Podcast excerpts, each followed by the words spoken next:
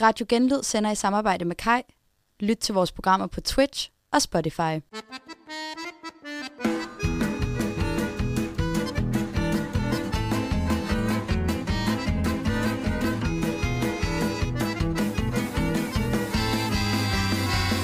Goddag og velkommen til andet afsnit af Stram Kæde. Det er mandag den 4. september, og det vil sige, at det er første hviledag i Vueltaen. Der er masser af spændende at snakke om, og øh, det har jeg min medekspert Nikolaj Høsberg med til at uh, snakke om i dag. Og så uh, har vi igen endnu en liste med, en lidt anderledes liste end sidste gang. Uh, det er Nikolaj, der har taget en liste med den her gang, uh, ja. så det glæder vi os til at, at høre noget mere om. Uh, men først, så tænker jeg lige, at vi skal gå igennem, hvad der er sket uh, den sidste uges tid i Vueltaen. Nu har der jo været ni etapper siden sidst. Det er mange. Øh, der er sket rigtig meget i det her løb. Øh, gode ting, dårlige ting. øh, der har været noget kaos i starten af løbet især. Øh, men jeg tænker, løbet øh, lever op til, til den hype, der har været op, øh, op indtil videre. Hvad, hvad tænker du, Nikolaj? Øh, det, der har i hvert fald været meget kaos øh, i forhold til, til organisationen af, af hele løbet. Vi kunne se allerede fra, fra første etape, øh, hvordan altså, rytterne lignede nogen, der var to sekunder i at, at boykotte det hele, fordi at de følte, at det var umenneskelige forhold, de var blevet udsat for.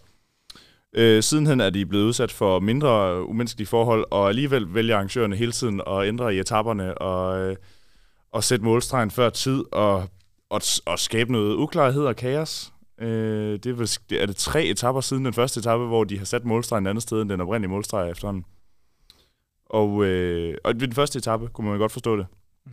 Anden etape kunne man delvis godt forstå det.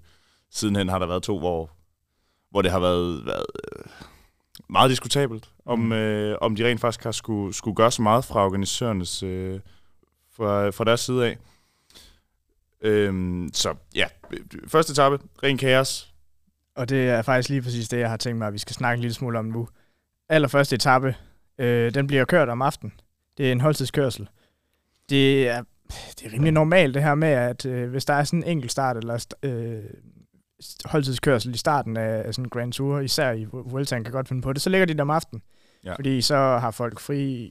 Ej, hvad var det lørdag? Ja. Folk har nok fri alligevel. Det er også Spanien. ja, folk har altid fri i Spanien. Nej, men, men det er jo øhm, rigtigt det men der med... de ligger dem om aftenen, fordi ja. så er det lidt mere spektakulært. Og, og, ja, og det er jo primært det, det handler om. Det er jo, handler om, at det skal være noget spændende, og det skal være flot, og det skal være solnedgang, og bla bla. Det, de glemmer, det er at tegne med, at solen går ned øh, et stykke tid før de sidste er i mål.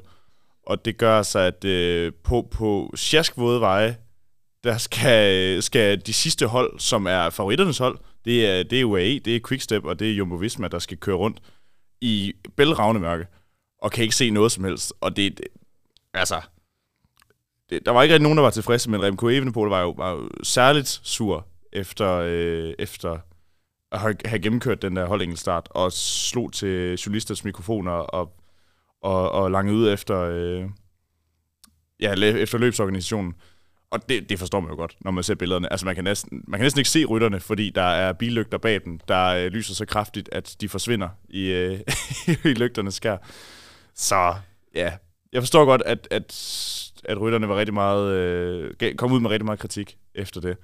Og det virker lidt for mig som om, at, at, øh, at løbskommissæren, løbsorganisationen, de, de, de står lidt i gæld til rytterne, og derfor bliver de ved med at prøve at være ekstra søde ved den fra nu af. så snart der er det mindste, de kan brokse over, så trækker de så hurtigt og, øh, og, og neutraliserer tider og ja, så noget til højre og venstre. Det er desværre lidt ødelæggende for, for det her. Man kan sige, øh, den etape der, den første etape der, jeg tror også øh, meget af det har været påvirket af, at, at det netop var regnvejr, og at de her skyer, de har gjort, at det måske er blevet endnu mørkere. Kan det på nogen måde forsvares at ligge en holdtidskørsel så sent på en dag? Ja, det kan det sagtens. Øh, det, er jo ikke, det er jo ikke, fordi det at køre i mørke i sig selv er fuldstændig sindssygt. Øh, det at sende hold ud en af gangen, hvor øh, halvdelen af dem kører ved højlys dag, og halvdelen af dem kører i mørke, det er, det er usportsligt. Altså, det, det forvrider konkurrencen. Øh, og det er måske hvert fald lige så høj grad det, der er problemet for mig. Altså, var de alle sammen blevet sendt ud i mørke, ja, så kan man sige, det var, det var farligt og uforsvarligt, fordi de skøjtede rundt, blandt andet fordi det også stod nede stænger. Men havde det været tørt, havde de fået noget lys, øh, så kunne de alle sammen køre om aftenen. Altså, vi har først set øh, Champs-Élysées, i Champs-Élysées blive kørt om aftenen i Tour de France, da de havde øh, 100 års øh, jubilæum eller det 100. Øh, den 100. udgave i 2013, øh, der kørte de om aftenen, sent om aftenen, og det var mørkt, og de kørte alle sammen med, med lys, lygter på deres cykler. Og det var ikke uforsvarligt. Altså det kunne man sagtens, det var der ikke engang nogen, der var ude og, og kritisere bagefter. Det var faktisk bare ret spektakulært. Og så forstår jeg godt, at Vueltaen har set, at der, at der kunne være noget spændende og spektakulært i det her. Men det var bare virkelig dårligt eksekveret, synes jeg. Det er så DSM, der vinder den her holdtidskørsel.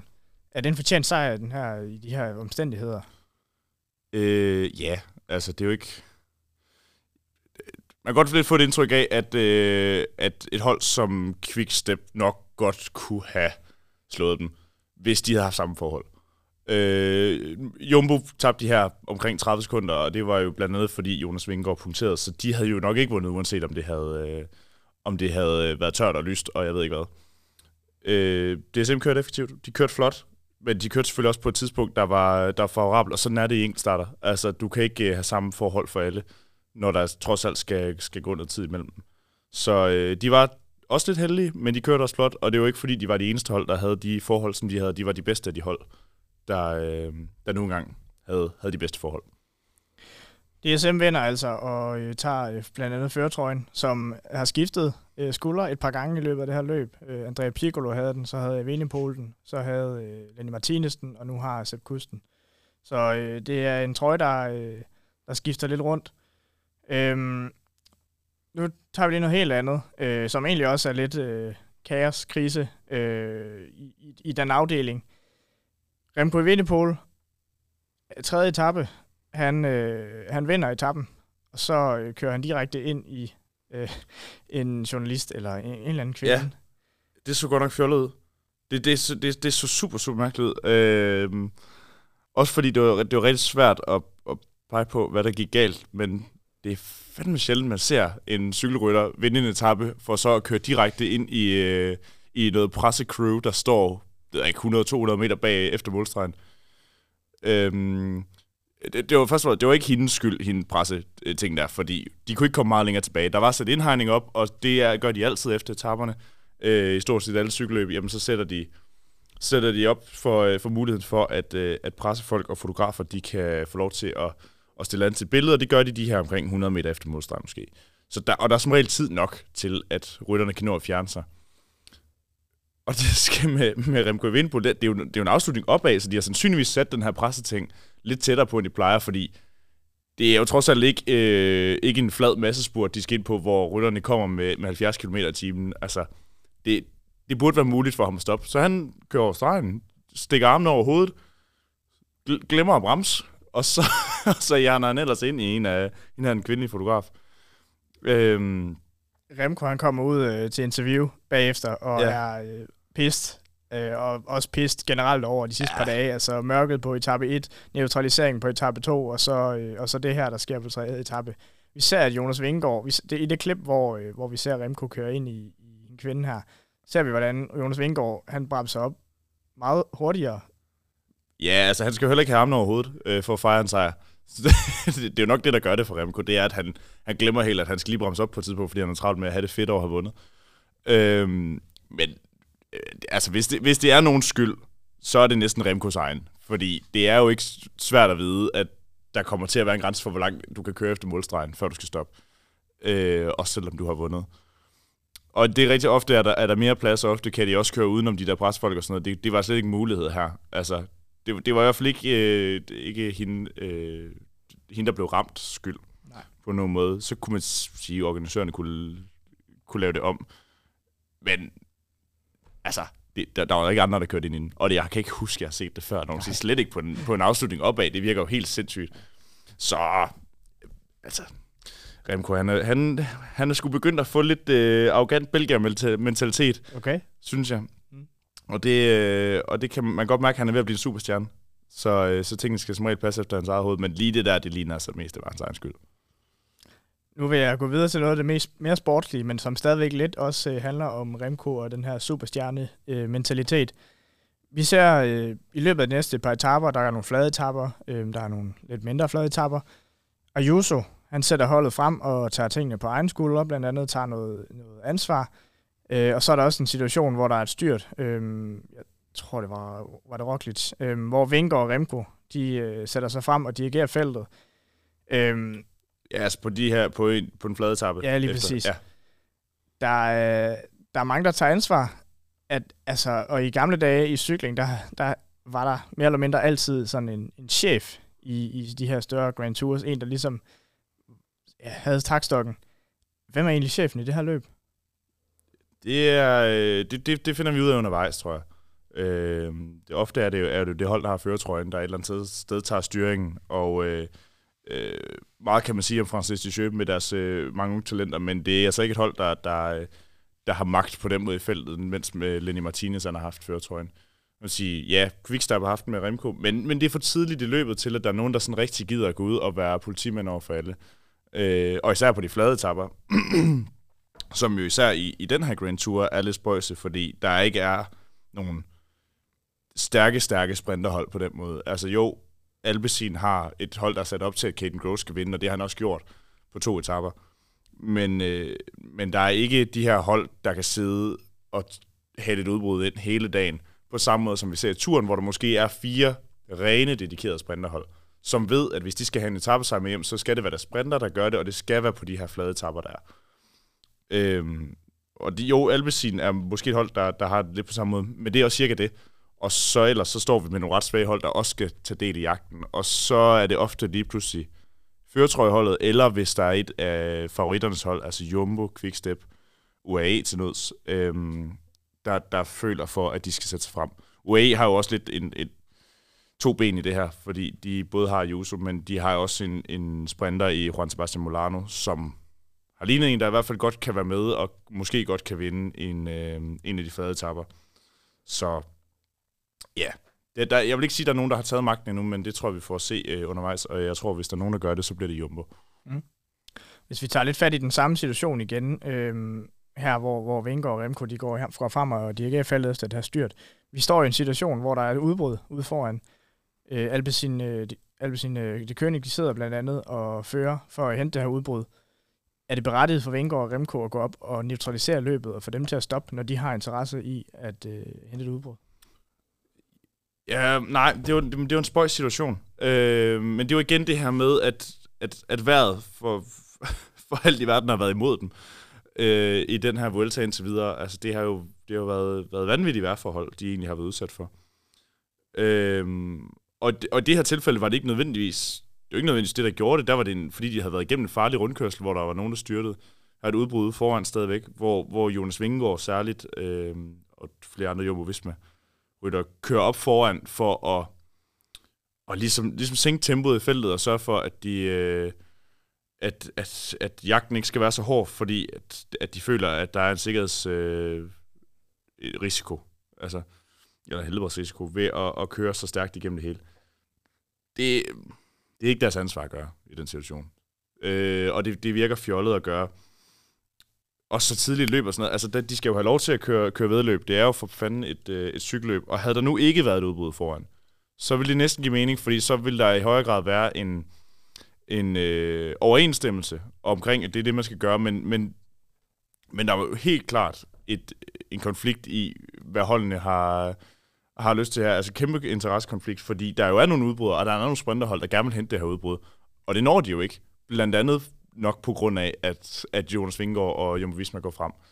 Så det er ikke fordi, jeg tror, han, han sådan øh, gambler sin rolle som en, som en chef i feltet på nogen måde. Han er dobbeltturvinder. Det, der skal meget til, men, men det tror jeg alligevel noget, hvor folk i feltet kigger på, om de andre rytter kigger på, om holdene. Så det var, det var en dum en. Mm. Den kunne godt ryge den uh, sorte bog for dem. Ja. Godt. Øhm, vi har øh, haft et løb, hvor der har, ja, det er ret tæt stadigvæk, øhm, selvom der var den her holdtidskørsel i starten. Og, Ej, øh, undskyld mig. Kan vi lige tale om, at vi har fået en dansk etappesejr? For nu er vi alt for langt i, det her, øh, i den her Vuelta allerede, og det her afsnit. Og vi har slet ikke talt om, at Andreas Kron for kraftet med vandt en etape i Vueltaen. Andreas Kron, han vandt. Fuldstændig vanvittigt. Og det var lige i starten af løbet. Og ja. det var øh, meget pludseligt på en eller anden måde. Altså, han var jo også øh, blandt dem, de outsider, som folk har nævnt til sådan en etape som den der. Øh, men ja, Og som du havde nævnt, skal vi også lige sige i sidste afsnit. altså, han var jo nævnt af dig, som hvis der var en dansker, Ja. der skulle vinde, der ikke hedder Jonas Vingegaard i den her Vuelta, så er det Andreas Kron. og så står vi to dage senere med, med Andreas Kron på Yes. toppen af, af skamlen. Mega Altså, fedt. mega fedt. Må ikke vi får nogle flere? Nu må vi se. Ah, skal vi, så skal vi være heldige i hvert fald. Altså, det, det, var, det var også en spøjsetappe, fordi det var også en af dem, hvor den blev neutraliseret på tiden inden. Ja, meget specielt. Og han så fik lov til at angribe, og, og var jo super, super stærk. Vi har også set ham i udbrud siden. Han, han ser jo super godt kørende ud. Altså helt vildt godt Mm. kørende. Øhm, om han er stærk nok til at tage en mere, det tvivler jeg lidt på. Altså, det virker som om, han ramte den dag lige røven, og, øh, og, havde, og havde det helt perfekt. Så, men ja, det, det, det er vi da bare lige nødt til at nævne, før vi øh, taler for meget om, øh, om, om ja, det, der sker det i klassementskampen. klassement. Ja. Ja. For det er nemlig super interessant. Øhm, vi har haft et meget tæt klassement mellem øh, de, de 6-7 største, dem vi har nævnt øh, til at starte med. Og så har vi haft en, øh, en Lenny Martinez, som har øh, 20 år gammel øh, franskmand fra synes jeg, ham snakkede vi også om sidste gang, Mm. som havde førtrøjen øh, efter et udbrud. 8 sekunder foran Sepp Kuss, som så sidenhen øh, her i weekenden har overtaget den røde førtrøje Mm. øh, og jo også har en, øh, en etappesejr. Nikolaj Sepp Kuss, han har kørt øh, Giro d'Italia og Tour de France for, øh, for henholdsvis Roglic og, og Vingegaard. Det er god nok. Nu står han og har en føretrøje i en, i en Grand Tour. Ja. Hvor længe kan han beholde den? Øh, det kommer sgu an på, hvor længe Jumbo Visma gerne vil have, at det er ham, der skal have den. Og det lyder lidt øh, vildt, at det bare kan være sådan, men sådan tror jeg, det er. Mm. Øh, ej, nu, nu kommer der en enkelt start i morgen, skal lige siges, øh, som det første her efter hviledagen. Og Sepp Kuss er jo ikke udpræget enkeltstartsrytter. Nej. Øh, det, det vil være meget synd at sige. Den er 25,8 km lang, og er øh, så flad, som den nu engang bliver i en Vuelta. Øhm, og med det forspring, han har lige nu, det ligger på, på omkring to minutter, to og et halvt minut til, øh, til Evenepoel, til Vingård, til Roglic. Ja, lige over to minutter.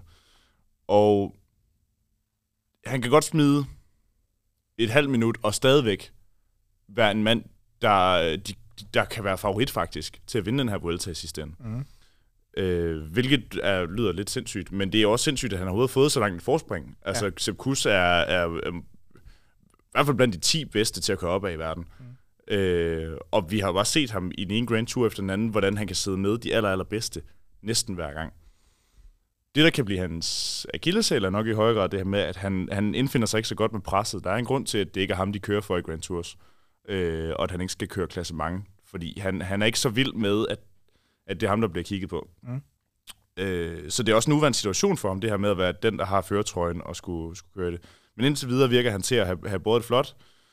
Øh, Jumbo virker til at være et hold, der, der vil prøve at udnytte det, og udnytte det, at han har øh, føretrøjen, fordi presset ligger altså på Evene på nu.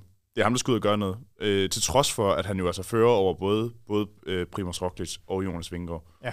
Men Jonas og, og, øh, og Primoz har ikke travlt med at skulle, skulle gøre noget i det her løb, fordi hvis Sepp Kuss kan, hvis han, hvis han kan øge sit forspring, hvis han nu kunne øge sit forspring på en bjergetappe mere, og komme op på, og lad os sige, få tre minutter til de øh, tre store favoritter, jamen, så kan Jumbo, eller øh, Roglic og Vingård i hvert fald, læne sig ret meget tilbage, og så handler det lige pludselig om, at, øh, at Sepp Kuss, han, han skal gå ind og vinde den her Vuelta, tror jeg. Eller i hvert fald lægge, presset, lægge bolden over på Vindepols side og sige, så må han ned og gøre noget ved det, hvis ikke øh, Sepp Kuss, han skal løbe med det hele.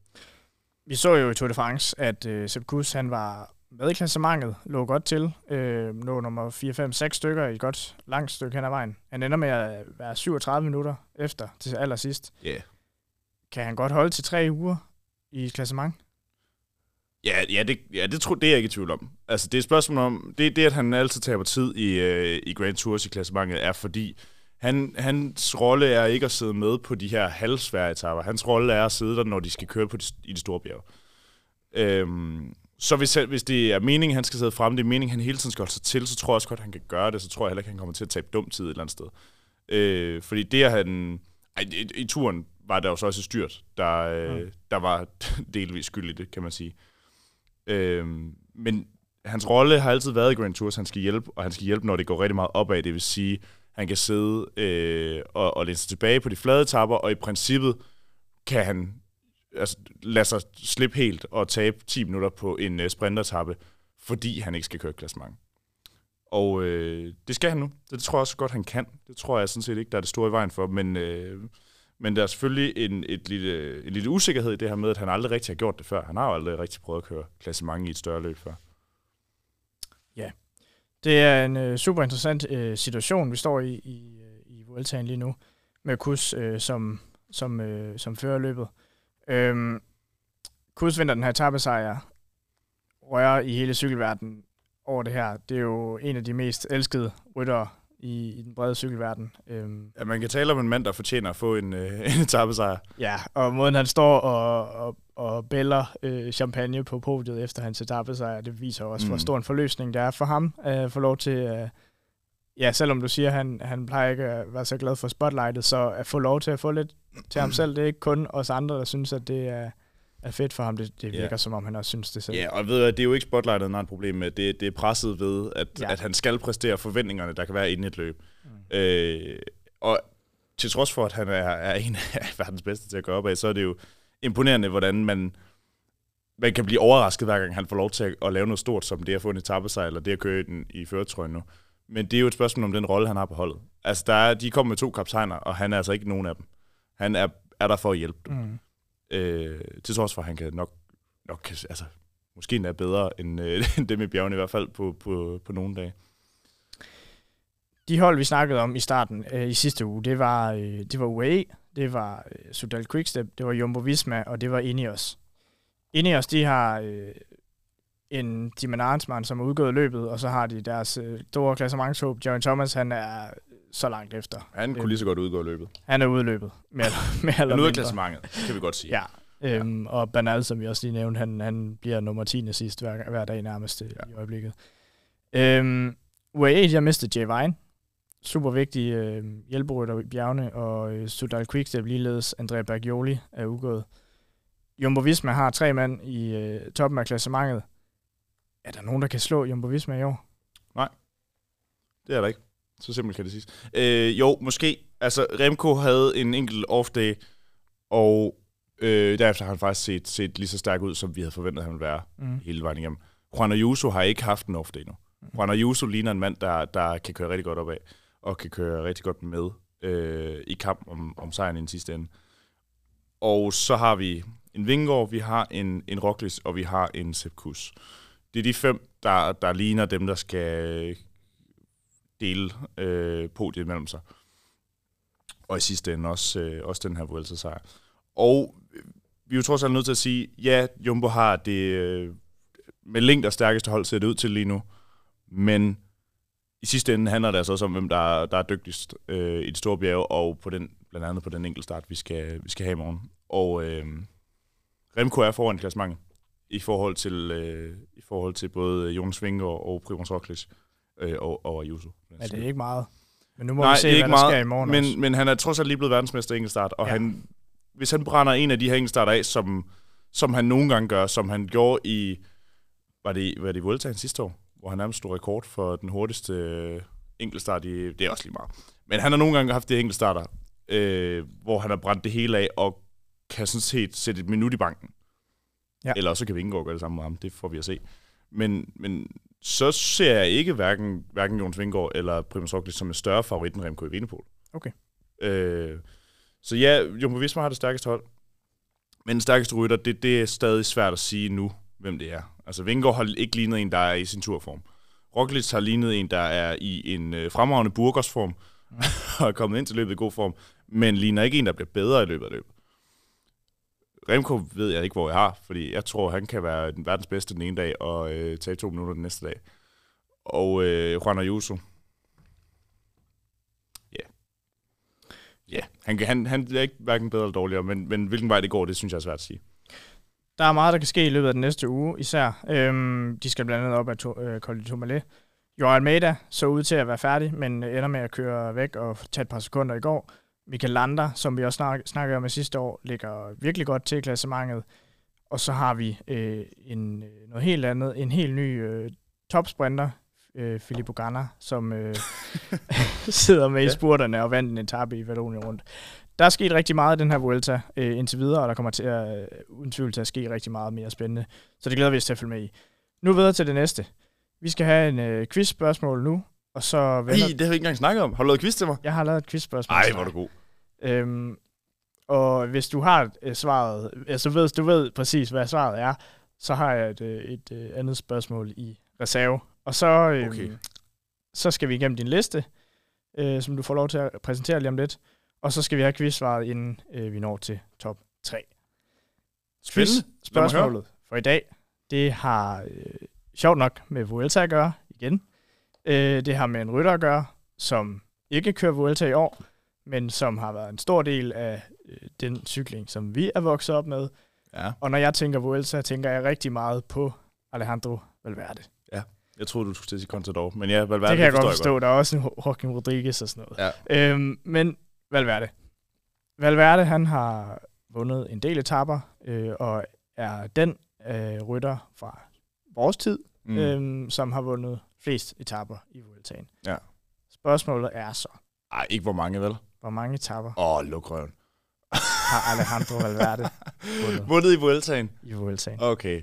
Og, og hvis jeg, du tror, troede simpelthen, der var en reel risiko for, at jeg bare kunne altså, sige Det kunne det være, det at du havde, du, vi laver begge to research til, øh, til Ja. den her podcast. Jeg har Øhm, meget gjort det på rytter, der, der stadig Ja. kører. Og Ja. den nuværende Vuelta. Det kan jeg godt forstå. Ej, det er Øhm, nok. Jeg men kunne, det er jeg glad for. Det er jeg glad for, at du ikke har, fordi øhm, så, øh, så, ja. så er det lidt svære spørgsmål. Nå. Jeg kan, fortælle, jeg kan give dig et lille hint, fordi nu, nu synes du, det er et meget svært spørgsmål. Ja, han, Han har været på podiet sådan noget fem gange. Det kan jo meget vel passe. Han har været på podiet i 8 Grand Tours, talte jeg lige sammen. Ja. Så er det nok syv af. Han har vundet etappesejre i ni forskellige Vueltaer. Ni forskellige. Ni forskellige udgaver af La Vuelta Ciclista i Spanien. Okay. Ja, ja. Så kan jeg jo prøve at... Så kan du prøve at tænke dig frem til, tænke mig til, hvor mange han i gennemsnit vinder per, per Vuelta, han vinder Så, etapper i. Godt. Han har Det vundet den der kombinationstrøje nogle gange, har han ikke? Det har han nemlig. Øh, den, den hvide trøje. Ja, okay, før der var en, øh, et ungdomsklassement i Vueltaen. Det er sjovt, at det også har været, mens vi har... Øh, da vi var unge, da vi var helt unge, der var der gul førtrøje i Vuelta. Kan du huske det? Det kan Nej. jeg nemlig ikke. Jeg kan ikke Men- huske, at men jeg det var der. Men jeg tror, heller ikke, jeg tror heller ikke, jeg vidste, hvad Vueltaen var, indtil Nej. jeg var en 10-11 år gammel eller sådan noget. Ja, Jeg tror, det og Sion, det har jeg nok fattet, at der var noget, der hed nogenlunde samtidig, og det har været omkring, da Sion den startede i Danmark. Ja. I 2012 i Herning. Ja. Øh, måske det før det, men ikke noget, jeg sådan har set, i hvert fald. Så det er nok der, det sådan... Ja, det er nok der, det for alvor startede med Shio og Vuelta for mig. Ja. Jeg tror, det var i 2008 eller sådan noget, at den skiftede til en rød førtrøje. Det var 2006 eller 2008, tror jeg. Men det er i hvert fald øh, relativt nyt stadigvæk. Og det, det føles helt underligt, fordi det er jo, det er jo alt, hvad vi, hvad vi kender. Nå, vi skal videre til din liste. Øhm, værsgo, Nikolaj, at præsentere din liste. Tak. Øhm, ja, nu, nu jeg, vil, jeg vil rigtig gerne holde det lidt øh, Vuelta-relevant med, øh, med dagens top 10. Og så tænker jeg, hvordan kan jeg, kan jeg gøre det, uden at det bare bliver at nævne de næstbedste øh, spanier, eller at nævne øh, et eller andet specifikt omkring de præ- nogle præstationer i Vuelta. Det kunne det godt have været. Men, nu snakker vi, snakker vi lidt om det i forhold til vores optakt, at der er virkelig mange unge rytter med i den her Vuelta. Der er virkelig mange af det, vi vil kalde regulære talenter med. Og øh, så tænker jeg på, jeg har sgu rangeret de 10 største talenter i cykelsporten lige nu. Og, de, øh, og så tænker jeg, hvad er talenter, og hvordan rangerer man lige dem? Jeg har, øh, jeg har sat grænsen ved 2001. Mhm. Mm. Øh, og det irriterer mig lidt, for jeg er selv årgang 2000, så jeg er officielt ikke et... Øh, jeg vil officielt ikke være talent, hvis jeg, hvis jeg var cykelrytter. Nu er du gavet. Ja, ja, ja, det vil jeg, vil jeg jo være, i tilfælde af, jeg overhovedet var det. Det er lidt sent at starte karrieren. Du op, kunne måske. stadig vinde ungdomstrøjen. Jeg kan stadig vinde en ungdomstrøje, det er rigtigt. Men det er altså ikke nok for den her liste. Øh, fordi rytterne, der, der er gode, og som vi vil kalde talenter, de bliver yngre og yngre med tiden. Øh, hvilket er, er lidt vildt. Altså havde- for 10 år siden havde jeg nok lavet en U25-liste, eller en U23-liste. Øh, og det, er- det, er, jo- det er tæt på, det her det bliver Ja, det. nu Men 23 altså, liste. ja, det bliver en U23-liste i Ja. sidste ende. Det er folk, der, der senest, øh, ikke senest, tidligst er født i, øh, i 2001, og ellers øh, derefter. Og det er de største talenter øh, i cykelsporten. Og så tænker jeg på, hvad, hvad er det største talent? Altså, hvad ligger man i det? Fordi folk kan udvikle sig på alle mulige måder. Skal det være en turvinder? Kan det også være en, der bare er, er vanvittigt hurtig på stregen? Kan det være en... Øh, ja, det, hvad fanden kan det egentlig være? Ikke? Og vi vil se en, øh, en del forskellige ryttertyper på, synes jeg selv. Øh, og for mig handler det meget om, hvem jeg synes, der er spændende. Mm. Altså, hvem, hvem er opkoming? Hvem er lige nu ved at blive så meget bedre, at de kommer ind på verdenseliten? Ja, for det spændende er jo også, altså vælger du en masse 22-årige, som har vist sig, øh, og som ser ud som om de kan blive endnu bedre, eller vælger du de her 19-20-årige, som måske ikke har vist det helt store endnu, men måske har endnu større potentiale end de 22-årige. Det, er- det er jeg spændt på, hvad, hvad du vil argumentere øh, Ja. med. Ja. Så lad os bare komme i gang. Jamen, øh, okay, lad os, lad os starte fra min 10. plads, og øh, det, det er det, jeg vil kalde en fræk 10. plads til her. Den glæder jeg mig til. Emil, hvor mange, hvor mange meksikanske cykelrytter kan du nævne mig? Øhm, jeg kan nævne en, Hvor er og det? han har lige vundet Tour de l'Avenir. det har han nemlig. Ja, det har han. Ved du, hvad han hedder? Del Toro. Det gør han. Han hedder Isaac Del Toro. Isaac Del Toro. Ja. Øh, for en uge siden, nej, det er lidt mere, men for, for et par måneder siden, der ville jeg ikke kunne fortælle dig, hvem i alverden Isaac Del Toro er. Øh, for en uge siden ville jeg ikke kunne fortælle andet end hans navn. Han har lige vundet Tour de l'Avenir, som er det, vi kender som, øh, som ungdoms Tour de France. Mm. Og han er 19 år gammel. Han fylder øh, 20 her om to måneder. Og så kører han for et, et, øh, sådan et lokalhold. Han er jo stadig U23-rytter. Han er næsten juniorrytter. Altså, det er hans første U23-år, det her. Og, og øh, stillet op Tour de l'Avenir for Mexikos landshold. Praktisk talt uden hjælp, fordi mm. så mange dygtige mexikanere er der simpelthen ikke i de rækker i forhold til for Danmark og for Belgien og Frankrig og altså you name it. Øh, så kører han for et, et øh, lokalhold i San Marino, kører en masse små italienske løb, og han dominerer i, relativt set i forhold til, at han er yngre end stort set alle, der kører de her 23 klasser. Øh, hvorfor fanden er han så kun nummer 10 på listen? Hvorfor Ja. er han ikke stor nok? Han har Øh, vundet øh, Ungdoms Tour de France i år. Han har vundet, vundet Ungdoms Tour de France, som er U23 Tour de France, mere eller mindre. Ja. Øh, og det er U23 talenter. Hvordan er det ikke perfekt? I den alder, så kunne han vel lige så godt vinde Tour de France næste år. Præcis. Det skal jeg fortælle dig. Øhm, der er rigtig mange ungdomsrytter, rigtig mange U23-rytter, der hopper U23-rækken over. Mm. Der går direkte videre til at køre for et World Tour-hold, fra de er 20 eller 21 allerede. Øh, og så kommer de til at køre Tour de l'Avenir. Få gør, men det, det er meget, meget få af dem. Øh, fordi i princippet må de godt. Men grund til, at han alligevel er med på den liste, til trods for, at han ikke er en af dem, der er gået direkte videre til World Tour. Og der er ingen, der ved, om han skal køre World Tour næste år. Han har ikke nogen kontrakt næste år øh, officielt, og han har ikke prøvet at køre professionelt cykelløb som, som senior.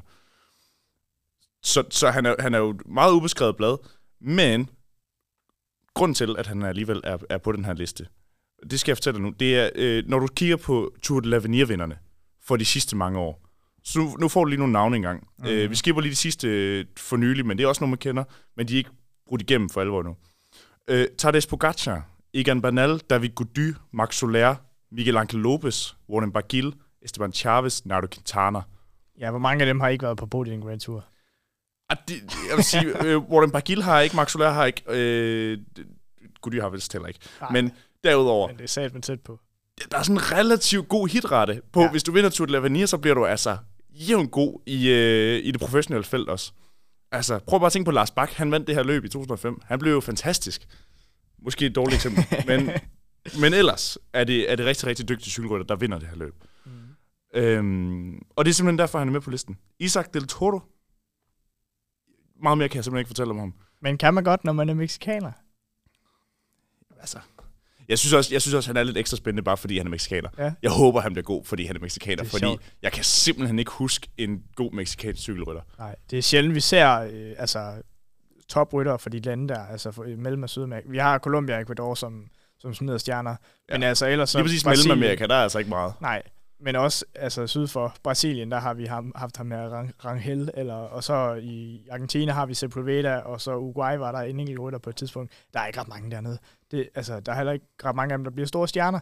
Det er spændende at se, hvad ham her han kan, han kan blive til, fordi han, han viser bedre takter, end de andre har gjort. Ja. Dernede fra. Og især fra Mexico. Nu, nu, øh, nu har vi rundet ham her, Isaac Del Toro, og vi er egentlig klar til at gå videre. Ja. Nu nævnte du lige Sepulveda. Ja. Må jeg, må jeg lige fortælle en lille historie om Sepulveda? ja. Det, det håber jeg, du vil sige ja til. Øhm, jeg, nu kan man til at tænke på, han har bjergtrøjen endnu Mm. i Vueltaen. Og jeg kan huske første gang, jeg lagde mærke til det navn. Eduardo Sepulveda. Ja. Han er argentiner. Igen, et land, der er fandme ikke mange argentinske gode cykelryttere.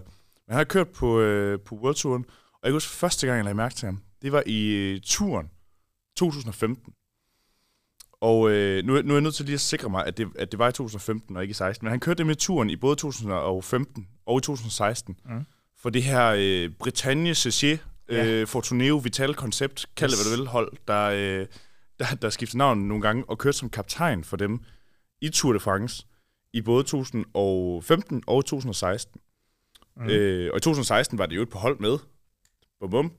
Øh, Sanger Sørensen. Chris Anker Sørensen, Ja. lige præcis. øh, men 2015 var første gang, jeg lagde mærke til ham. Og det var først og fremmest, fordi der var en argentiner, der lige pludselig skulle køre som kaptajn i Tour de France, og han var ikke ret gammel, og man tænkte, det kunne være spændende, han kan vinde ungdomstrøjen, bab, bab, bab. Øh, så bliver han diskvalificeret på øh, 14. etape. Øh, det- I øvrigt den etape, så vidt jeg husker, som, øh, hvor det blev den første øh, hvad det, afrikanske hold til at vinde nogensinde, fordi MTN Quebec, de vinder med Stephen Cummings. Mm. Længere historie, det er fuldstændig ligegyldigt. Dejlig etape. Udbrudssejr. Ja, på, øh, på landingsbane. Så vidt jeg husker. Ja, det, var- jeg har ikke det- genset den, så det kan jeg Nej, faktisk ikke huske. Eller også var det en Formel 1-bane. Det var i hvert fald sådan en bane, kan jeg huske. Det er, det er meget muligt. Nå, ja, videre. Sepulveda, han blev diskvalificeret på den her etape. Ja. Og det er den mest åndssvage diskvalifikation, jeg kan huske at have hørt i, altså, nogensinde. Okay. Og det er måske også derfor, det navn, det, det, øh, det, det, vækker så, så klar genklang i, øh, i mit hoved. Øh, Sepulveda, han, de kører op ad en stigning. Sepulveda øh, får en defekt. Jeg er ret sikker på, at han, hans kæde knækker. Eller sådan. Der er et eller andet. Han skal i hvert fald skifte cykel. Og så står han ude i, i vejkanten bag feltet. Han følger egentlig ret godt med i klassementet på det, det her tidspunkt. Jeg mener, han ligger... Øh, han, han er i hvert fald inden for top 20 Mm. på det tidspunkt. Ja, det er, han, han er inden for top 20 i, i turklassementet. Får en defekt, så er der en, en holdbil, men og karavanen kører forbi ham. Ikke karavanen, øh, Cortesian kører forbi ham alle holdbilerne. Og så ser hans egen holdbil ham ikke, så den kører forbi ham. Og holder 100 meter længere op ad vejen, eller 200 meter længere op. Så det, som Sepulveda han gør, den kloge, kloge argentiner, det er, han sætter sig ind i en anden holdbil, Åh, oh, ja. og får et lift op til sin egen holdbil, i stedet for at gå derop. Hvilket betyder, at han lige pludselig har fået et lift på 200 meter af, af Tour de France-ruten. Ja. Og så bliver han diskvalificeret for løbet, fordi han har sat sig ind i en bil for at sætte sig ud igen og køre videre 200 meter efter. Altså, det er så dumt. Det er så stjernedumt.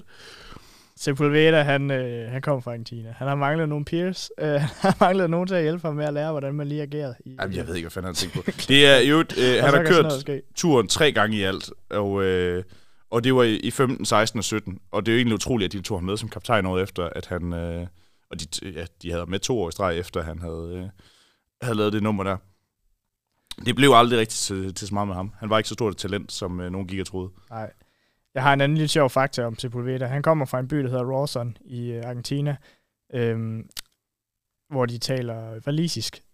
Så han kan tale flydende valisisk. Ej, det, det er i hvert fald et, Det øh, et, et, et hvad hedder det, øhm, en by med, med mange valiser øhm, fra Nå. dengang. I Argentina? Ja. Ej, hvor spændende. Nå, Nå, lad det var lille- lille til- Sepulveda, nu har vi øh, snakket om, Argentina-historie. om Del Toro. Ja. Det var, ikke, det var ikke meningen, at det skulle øh, Nej. over til det. Øhm, Sådan kan det jo gå. Nummer 9 på, øh, på listen her er Kian Uitebrooks. Jan Ø. Ui, Ja. Og øh, har man som, som dansk seer fulgt med i årets Vuelta, så kan det være, at man er stødt på det navn for, for allerførste gang. Mm. Øh, til trods for, at vi ellers øh, har været dygtige til at nævne det i vores optakt, men det, ja. det er der er jo ikke så mange, der lytter til. Øh, så i hvert fald ikke i forhold til antallet af Vuelta-seere derude. Det er øh, der, vi skal op. Kian Brooks, han ligger lige nu nummer 13 i Vuelta i Spanien. Ja. Han er, øh, er årgang 2003, hvilket betyder, at han er 20 år gammel i år. Mm. Og øh, så har han også vundet Tour de l'Avenir. Ja, det har han nemlig. Han har også vundet Ungdom Tour de France. Han vandt nemlig sidste år. Og øh, så det argument med Tour de l'Avenir, det har vi lige kørt igennem. Den holder 100. Der er perfekt hitrate. Ja. øh, tæt på i hvert fald, blandt dem, der vinder Tour de l'Avenir. Så han skal nok blive stor bare på grund af det. Øh, så er han belgier. Øh, belgiske cykeltalenter, de øh, har en eller anden grund en... Øh, at de, har, de har tradition for at også blive til noget, når de er rigtig gode i den alder, i højere grad end for eksempel nogle øh, franskmænd har ofte. Mm. Øh, måske også nogle italienere og sådan noget. Der er en del, der, der bliver rigtig gode som... Mexicanere. Mexikaner, eksempelvis. Eksempel, det er en, i hvert fald grund til, at han er over Del Toro her. Øh, og udover det, så, har, så kører han allerede på World Touren. Det gjorde han faktisk allerede sidste år. Og ja, han, han, har, nogle, han har nogle rigtig pæne placeringer i forskellige løb, og han er lidt en, en sjov type egentlig. Øh, fordi han ligner ikke udpræget en klassementsmand, når du kigger på ham, både på cyklen, men også kigger på, på hans tal og hans fysik og så videre. Altså, han vejer 68 kilo, øh, men højt på 1,85. Ikke, at det er tungt overhovedet, men, mm. men det er jo ikke, fordi du kigger på ham og tænker, turvinder, lige der. Øh, han er blevet nummer 9 i, i øh, Katalonien rundt, blevet nummer 6 i Romandiet rundt, og, og 7 i Schweiz rundt. Alt ja. sammen i år. Så øh, det er, ikke, det er ikke helt op at støde. Han har ikke fået det der helt store gennembrud på World Touren endnu. Jeg er slet ikke i tvivl om, han nok skal få det, men det er også derfor, han ligger på en 9. plads på den her liste. Ja. Det er interessant det her med, at han, han har den her højde, øh, fordi det er sjældent, vi ser øh, de helt store klassementsryttere være så høje. Tom Dumoulin, han var øh, også 1,85 øh, lige præcis, øh, og vejer cirka, vejede cirka det samme som øh, Kian Øjtebruks. Han vandt Giron, så han har jo vist, at det kan godt lade sig gøre at være stor og vinde øh, Grand Tours. Ja, ja det, og, det, og det er slet ikke umuligt. Øhm, om, det, om det er det, det bliver til for ham, det er jeg sgu ikke så sikker på. Men altså, folk kan nå udvikle sig i mange retninger, når han, fra han kun er 20 år gammel. Så det, kan, det er slet ikke umuligt, at, at det går den vej. Øhm, indtil videre har han været rigtig god i, i de ugelange etabløb, og lige nu er han i gang med at prøve sig i Vueltaen, og det er ret spændende at se, hvordan det går. Mm. Fordi kan han køre en, omkring en top 10 hjem, så ligner det jo noget, hvor han skal kunne godt være en Grand Tour-kaptajn ja. på rigtig mange hold ret snart. Øh, og måske endda et hold som Bora, som det han kører på lige nu. Det er slet ikke utænkeligt. Så ja, spændende rytter i hvert fald. Ja. Skal vi komme videre? Skal, skal vi komme skal videre? vi komme videre til det næste? Nå, nå, nå. Ja, det skal vi. Øhm, det er en, øh, et gut, der, øh, der er amerikaner. Han er 21 år gammel, og han hedder Magnus Sheffield. Ja. Og øh, første gang, nej igen, ikke, det er ikke første gang, for jeg havde lagt mærke til ham før, men hvis man så på Danmark rundt Jeps.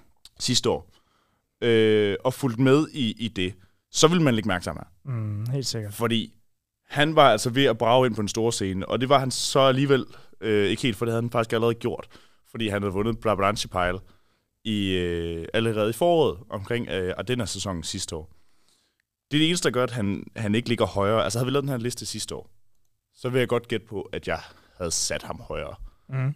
Øhm, men han har ikke lavet så meget i år. Altså han, det er ikke, fordi han er dårlig eller noget, men han har ikke, han har ikke rigtig bygget videre på det gennembrud, han fik sidste år. Øhm, han, han er blevet nummer to i, i Tour of Norway, han er blevet nummer fire i Down Under Tour, som er det her World Tour løb i Australien i starten af året. Ja. Øhm, og ellers så har han kørt nogle, nogle semi-placeringer ind, men ikke noget, noget helt vildt. Øhm, og er i gang med at køre Tour of Britain lige nu. Han kører for Ineos, han har, han har en kontrakt med dem, og ligner sådan en, en rigtig Ineos-mand ja. et eller andet sted, synes jeg. Altså han, øh, han, han kan sgu lidt af det hele. Han kan køre en enkelt start, han kan, han kan køre med på, på stregen øh, rigtig fint, uden at være en, en sprinter-sprinter. Han er punchy, Øhm, og det er måske endda der, vi kommer til at se ham allermest. Det er som sådan en, en endagsrytter, en punchy endagsrytter, vil jeg sige.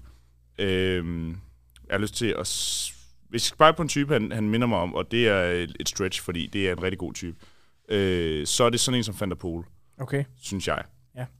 Øh, fordi han har det her i ryg, og han er egentlig relativt tung. Altså, han er relativt stor fyr, men, men han er rigtig god på de, øh, på de, på de små stigninger. Så øh, Ja, Magnus Sheffield. Spændende navn, synes jeg. Ja. Hvad tror du, han skal... Nu nævner du allerede klassikere. Han kører noget klassement i nogle af de her løb. Tour of Norway på øh, Danmark rundt sidste år. Hvad tror du er det bedste for ham at satse på? Man, ser, man, man siger jo ofte, at de unge de er nødt til at finde ud af, hvad, hvad, hvad, hvad er de bedst til, og så gå efter det. Ja, Øh, men når man ser på de løb, han har kørt, så er der jo ikke nogen af dem, der, der har et øh, stort fedt bjerg i midten af dem, eller øh, som afslutning for det til skyld. Altså det er de her relativt flade løb. Jeg ved godt, Tour of Norway har nogle stigninger og sådan noget, mm. men, men er jo ikke et hårdt, hårdt løb på samme måde, som hvis han skulle til at øh, prøve sig af i Romandiet, eller Dauphiné, eller whatever. Øh, fordi det, det er ikke hans terræn. Det er ikke hans terræn at komme op i de helt store bjerge, eller, eller køre rundt og skulle... Øh, skulle prøve sig af i Tour de France. Okay. På nogen måde. Så, så de her uge, ugelange løb, og måske især endagsløbene, som for eksempel Brabantse Pile, Brabantse Paris. Ja, ja, det er en brabantske pil. ja. øh, øh, sådan noget som Amstel ja. Gold Race, kunne jeg forestille mig, er, øh, er hans terræn, og sådan et løb, som han, han vil gå efter meget snart, og kunne godt ligne en sådan, i hvert fald af hans generation, som, som kunne blive en kommende verdensmester ja. på et eller andet tidspunkt. Det er den type, han er. Altså han, og det er jo lidt vildt at sige, fordi verdensmesterløbene kan se meget forskellige ud. Hmm. Men han, han har nogle af kvaliteterne til at kunne blive verdensmester en dag, ser det ud til.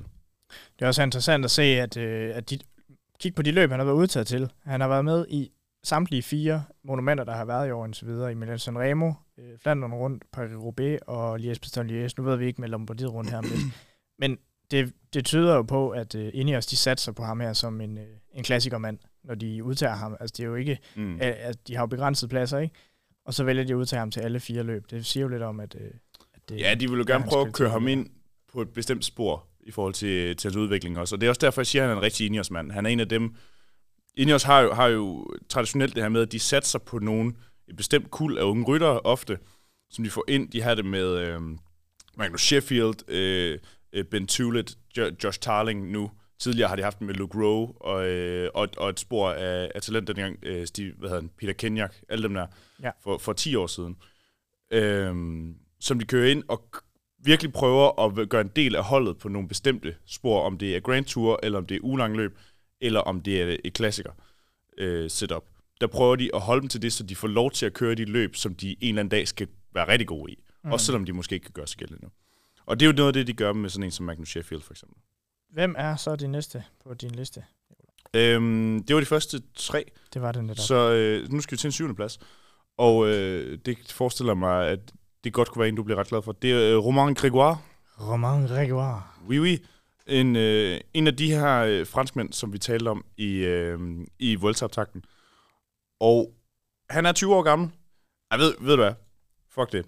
Vi springer sgu øh, direkte videre, fordi min 6. plads er Lenny Martinez. Ja, okay. Så det er Lenny Martinez og Roman Gregoire, der er lidt del af den her 6. og 7. plads. Ja. Og grunden til, at jeg gerne slå dem sammen, er fordi de er begge to årgang 2003. De kører begge to Vueltaen, de kører begge to for Francis Descheux. Og de er, de to virker i høj grad til at skulle udgøre de kommende franske cykelhåb. Mm. I højere grad end, end alle andre af deres generation, faktisk. Med længder nærmest. Øh, Grégoire med ponche-type vandt øh, Tour Limousin. Han vandt. Ja. Øh, her er kort inden, ja, inden Vueltaen, og tog endda, øh, to, tog endda to etappesejre i det. Øhm, ja, Tour de Limousin Périgord hedder det. Det var et fedt løb.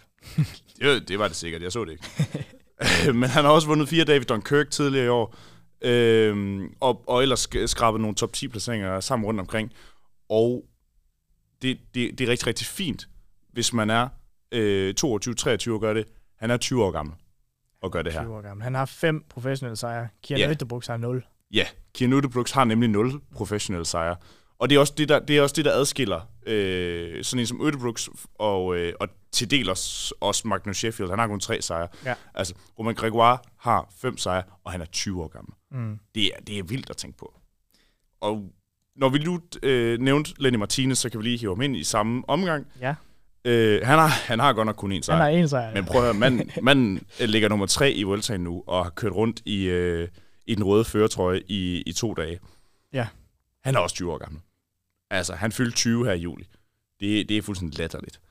Og det, det, det niveau, som de to de viser, jamen, det, det er svært at overse, mm. når man uh, laver en liste over, over nogle af de største talenter.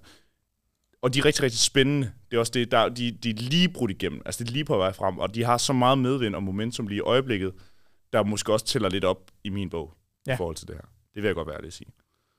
Så det kan godt være, at havde, havde de gjort det sidste år, og så slet ikke præsteret noget i år, så, øh, ej, så, så vil jeg sgu ikke være så hype omkring dem. Så de er meget indelige nu, må jeg nok også indrømme. Det kan jeg godt forstå. Jeg synes, det er super interessante rytter. Jeg kan ikke forstå, at det ikke ligger et og to på din liste. Nej. ja, jeg ved godt, du har en forkærlighed for dem. Og jeg har også, jeg har også altid haft et eller andet med de her unge franske ryttere. Men, men øh, dem, vi kommer til senere, har vist væsentligt mere, ja. end de her to, de har. Så meget har de ikke vist endnu. Men det, der tæller op for dem, er, at de er... Altså, de var en 2003, mand. Sker der? Mm. Oh, ja. ja, det er, det er helt, helt vildt. vildt. Og så kommer de fra det her altså, unge ungdoms øh, Francis hold som virkelig har produceret nogle kæmpe talenter de sidste par år. Det er imponerende at se, ja. at de har øh, fået lavet det skifte, fordi der er, altså, jeg føler, at en tredjedel af alle de gode unge rytter, de kører på det hold lige nu. Det er fedt. Ja, ja, ja det, det er faktisk virkelig imponerende, det de har lavet, fordi øh, Francis Ticheux har i de, i de sidste fem år måske ikke lignet de gamle Francis Ticheux. Altså, mm. de har ikke haft øh, samme øh, store ryttere. Store, de har ikke haft samme store franske ryttere, som de tidligere havde. Ja, Thibaut Pinot. Ja, og det er meget, men... Og det er meget. Men de har også været en skygge af sig selv i de ja. sidste tre år, eller fire år, i forhold til, hvad de var i tidligere i deres karriere. Øhm, de, Lenny Martinez og Gregoire er, er de to, der, der ligesom øh, er allerforrest i det her nye kul af franske stortalenter, mm. som Francis de har fået frem i verden. Ja. Du kan se på deres hold, de har det yngste hold i den her Vuelta. Altså, de har to mand, der er over 25. Ja, det er helt vildt. Og resten er, har en gennemsnitsalder på 21 eller 22. Altså, det er fuldstændig vanvittigt. Så, øhm, så det er meget, meget spændende, og det er et helt taget spændende projekt, Francis de gang i. Og man kan godt desværre lidt få et indtryk af, at de franske rytter, de har svært ved at stå imod det pres, der kommer op. Og det er rigtig sjældent, de rigtig bliver til noget. Mm. Altså se en Pinot, se en Bargiel, se en Bardet, der virkelig brød igennem i deres unge år, og aldrig vandt en Grand Tour, for eksempel. De kommer aldrig op og vinde Tour de France. Nej. Øhm, og så vil sige, ja, bare det blev to. De, men de kom ikke helt op. Altså, de Gjorde blev aldrig de bedste. Jean-Christophe Perrault også. ja, ja, ja, okay. Han er jo en helt anden generation nærmest, ja. end, øh, end de andre der. Nej, det har du ret i. Men, men det, det er nærmest det eneste, der taler imod Lenny Martinez og Gregoire i forhold til mine forventninger til dem. Ja.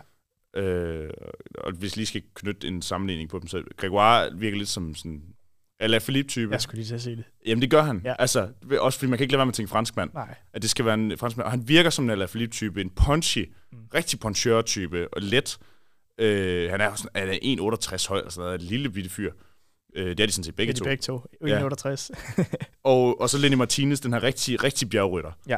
Øh, ligner lidt... Øh, ja, man har lyst til at sige en, en Pinot, men Pinot er større. Altså sådan en Gody måske og sådan noget, øh, til trods for, at Gody stadigvæk er nogle runder. Og, og Lenny Martinez kan lidt gå alle veje. Mm. Gregoire skal nok blive sådan noget, det føler jeg mig ret sikker på. Lenny Martinez kan gå alle veje. Men jeg tror, i upside, og grund til, at Martinez er større, højere oppe på min liste end Gregoire, er, hvis Martinez bliver god, så tror jeg, han bliver rigtig god. Jeg tror, han bliver bedre end Gregoire. Okay. Hvis han bliver rigtig, rigtig god. Altså, hvis, jeg, tror, jeg tror, hans makspotentiale er større end Gregoires. Men øh, Gregoire føler mig mere sikker på, at nok skal blive sådan noget. Tror du, det er det rigtige hold, de kører for? Nu ved jeg godt, de er gode til at producere alle de her unge øh, rytter lige nu, øh, men vi har jo set, hvordan både Pinot og Gody til dels Mardo, altså han har godt, lige, godt nok lige vundet her i går. Øhm, men, men generelt har de jo ikke været op og ramme de stjerner, som, som man havde regnet med, alle de her Francis Tichot-rytter. Lige nu ligner det det rigtige for dem. Ja. Men, men kommer Jumbo, eller UAE, eller Enios, og vifter en kontrakt, så skal de tage den ja. for i verden. Altså, hvor tænk, hvor mange ryttere, der er blevet bedre af at komme til de her store hold, hvor de for alvor har styr på tingene, fordi Francis Ticheux har ikke, har ikke altid lignet et hold, der har styr på tingene. Og det gør de franske hold generelt ikke. Altså, mm. se et hold som Kofidis, der har haft en, øh, en øh, Laporte, Christophe Laporte, der har kørt rundt for dem og været deres bedste rytter, men ikke rigtig kunne slå hul til at være en del af den absolutte elite. Så kommer han til Jumbo Visma, og han, altså... Det er en helt anden rytter nu. Det er en helt anden rytter. altså, han er jo, han er jo en del af den absolute top ja. i verden nu. Øhm, så, så jeg tror, der skal ligge skifte for dem på et tidspunkt, hvis de skal helt op og blive, øh, blive så gode, som, som de nok kan blive. Quickstep kunne også være et bud. Mm. For eksempel, jeg forestiller mig godt, at, at de kunne være interesseret i rytter som dem, også til at bygge det her Grand Tour hold op i højere grad, end, end hvad de har været tidligere. Der kunne nemlig godt være plads på det hold lige nu. Det kunne der godt. Fordi Remco Evenepoel øh, som eneste Grand Tour-kaptajn, øhm, så kan der jo godt være i mere. Altså det har vi jo set på Jumbo ja. blandt andet, og UAE til, til særdeleshed. Men der er et eller andet i det her Francis Ticheux-projekt, og, og skal de starte øh, og bryde igennem for et fransk hold, så tror jeg, det er et rigtigt fransk hold. Ja. Det, det er jeg ikke rigtig i tvivl om, faktisk. Okay. Nu kommer vi ind i din top 5, kan jeg næsten regne ud, fordi nu har vi haft øh, de tre første, og så de to franskmænd. Øh, ja. Det er den ene halvdel, så kommer vi logisk se. Det, det er nu, det bliver svært, synes jeg. Ja. Det er nu, det, er nu, det for alvor bliver svært, fordi det er fem rytter, som alle sammen er rigtig gode, og alle sammen har haft sit store gennembrud, ja. synes jeg. Øh, det er ikke alle navne, som alle kender, tror jeg. Men, øh, men hvis man går lidt op i cykling, så skulle man gerne vide, hvem de er. Mm. Og en, min femteplads, og det øh, kan godt være, at jeg har sat ham lavt. Men min femteplads er øh, mand, der blev nummer 5 i årets Tour de France. Carlos Rodriguez. Ja, Og, han er øhm, godt nok også ung. Jamen, mm, man bliver jo helt i chok. Altså, han vandt en etape i årets tur. Han blev nummer 5 samlet og lå længe til at kunne kæmpe med på podiet. Øh, endte med at blive, øh, blive enig som kaptajn, og så er han fra februar 2001. Øh, så ja, han, han er meget, meget ung, men han er også den ældste, jeg har med på den her liste. Okay. Altså, han er den, øh, og det er jo klart, han har jo, er kun to måneder fra, eller lige over en måned måned, fra ja. grænsen, øh, for hvornår man må være med på den her liste. Men, og det er, det er til dels også det, der taler ned for ham. Mm. Øh, jeg har svært ved at se ham blive super meget bedre, faktisk. Okay.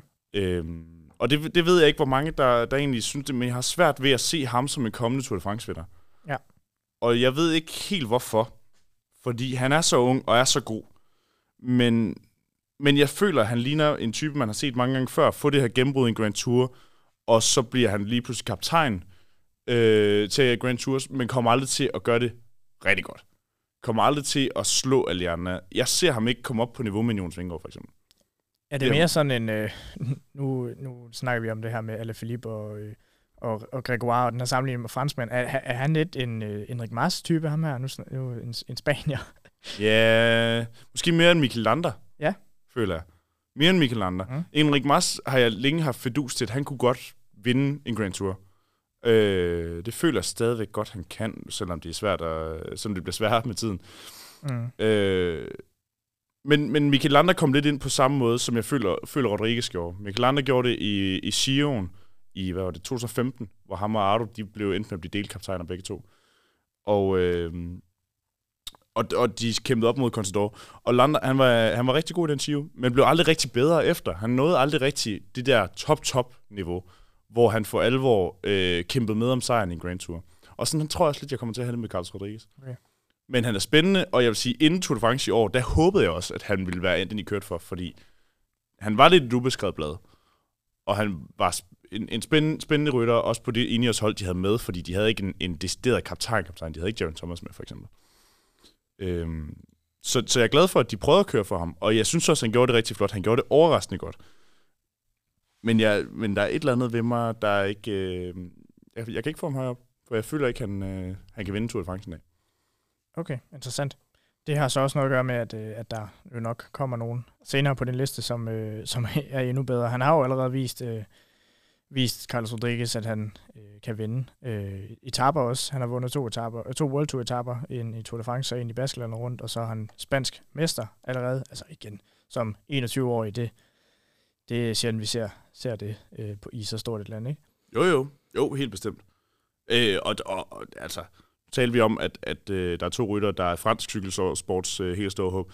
Altså, spansk cykelsport har også brug for et par stykker, der, der kommer start, fordi det, Ja. er ikke, hvad det har været. Nej. Altså, Frankrig, Spanien og Italien, tre, tre traditionelt stolte cykelnationer, de bløder talent i øjeblikket. Øh, og de, de bløder, bløder niveau på, øh, i verdenseliten. Mm. Altså Danmark er øh, bedre repræsenteret i de store løb end... Øh, ikke i antal, men på resultatlisten og i, i de gode resultater, der, der er Danmark altså bedre repræsenteret end Italien, Frankrig og Spanien, nogle gange til sammen, alt efter hvad det er for et løb, du, øh, du kigger på. Det er jo helt crazy, når det er de tre, tre lande, som ligesom har... Ej, de går relativt meget op i cykling, skal vi sige det sådan. Altså, og de har folk nok til, at de, at de burde være med, og traditionelt har de også været skide gode. Mm, Øh, Italien er det jo nok særligt slemt med, for at være helt ærlig, og det er det fortsat. Ja, de har Øhm, ikke så mange et upcoming. Men Spanien og Frankrig har et par stykker, men, men der er ikke noget, der tyder på, at, at de kommer til at dominere Grand Toursne de næste mange år, de lande. På samme måde, som de har gjort i hvert fald. Jeg er spændt på, hvad der kommer som det næste nu. Ja. Øh, jeg har også lyst til at, til at lave om på ting her i sidste øjeblik. Ja, det kan jeg godt forstå. Sådan jeg det også i sidste uge. og ved du hvad, det, øh, det, det sværeste... Okay, nu kan jeg lige øh, bryde lidt op i nogle niveauer her. Carlos Rodriguez føler, føler jeg stadigvæk, at ham vil jeg gerne have på den her femte plads. Ham er jeg ikke så meget i tvivl om, egentlig. Og der er andre, der vil sætte ham som øh, alt mellem nummer 1 og nummer 5, tror jeg. Ja. Øhm, så har vi øh, nummer 3 og nummer 4. Dem kunne jeg bytte rundt på lige så tosset jeg vil. Ja. Og nummer 1 og 2 kunne jeg bytte rundt på lige så tosset jeg vil. Uh, det er Men sjovt, er fordi ligesom nu skal vi jo have quizsvar imellem, så det bliver faktisk delt op, de to. Øh, Åh, oh, shit, jeg havde glemt den her quiz. nej, øhm, øh, nå, min fjerde de ligger meget listen. tæt, de to. Ja. Ja. øh, som, som næsten lige så godt kunne være i top 3, men er meget forskellige ryttertyper. Min nummer 4 på listen er Arnaud Delis. Ja. Og øh, nu har jeg tidligere talt om det her med, at jeg kan godt blive lidt grebet af, at der, de har noget momentum i øjeblikket, og der er noget hype omkring den nu og her, fordi de stadig er på vej frem. Og han, grund til, at han ikke, han ville ligge nummer et sidste år. Mm. Det er selvfølgelig man slet ikke i tvivl om, at havde du spurgt mig for et år siden, øh, måske halvandet år siden, om ikke andet, Ja. så ville han ligge nummer et. ja, der skete nogle ting for et år siden, som også var rimelig interessante i forhold til Ja. det. Og det var da han for alvor... ja, ja, det er rigtigt. Han, han brød for alvor igennem i løbet af 2022-sæsonen. Ja. Altså, ene mand øh, var han jo... Altså, han var, han var det eneste lys på, på Lotto Destiny-holdet, øh, da, de, da de kørte der sidste år. Og, og endte med at rykke ned, til trods for, at han... Altså, han... Okay, perspektiv. Manden er årgang 2002, født i marts 2002. Han er øh, 21 år gammel. Han var sjov nok 20 det meste af sæsonen sidste år. Han har 16 sejre, 12 af dem i mm. endagsløb. Han blev nummer 13 på øh, Pro Cycling Stats' rangering sidste år. Af alle rytter i verden. Ikke af U23-rytter. Ikke af kontinentalrytter. Nej, alle rytter var han den 13. bedste på antal point skaffe ind. Ikke UC-point godt nok, men, men, øh, men øh, PCS-point. PCS point, ja. Og det er jo fuldstændig sindssygt at gøre ja. I den alder. Altså, det er fuldstændig det. Og ved du, han ligger også nummer 17 i år. Altså, det er ikke, fordi han er dårlig i år. Nej. Slet ikke. Tværtimod. Han er stadig pissegod. Øhm, men, men det, han mangler, som dem over ham, de har, det er gennembrud på den store scene. Ja. Det er World Tour sejrene. Ja. For dem har han ikke rigtigt. Han har Han en masse sejre og en masse rigtig flotte placeringer i utrolig mange af de her, øh, hvad hedder de, 1,1 eller 2, 1, hvor ja. det, Ja. Præcis. de her mindre løb, der er lige under World niveau. niveau. Ja, lige præcis. Og, øh, og det er fedt, han har det, fordi som regel er der også nogle rigtig dygtige rytter med til det. Det er nemlig ofte store løb stadigvæk, altså Ja. selvom det er... Det er jo ikke nogen løb, der er nemme at vinde af den grund.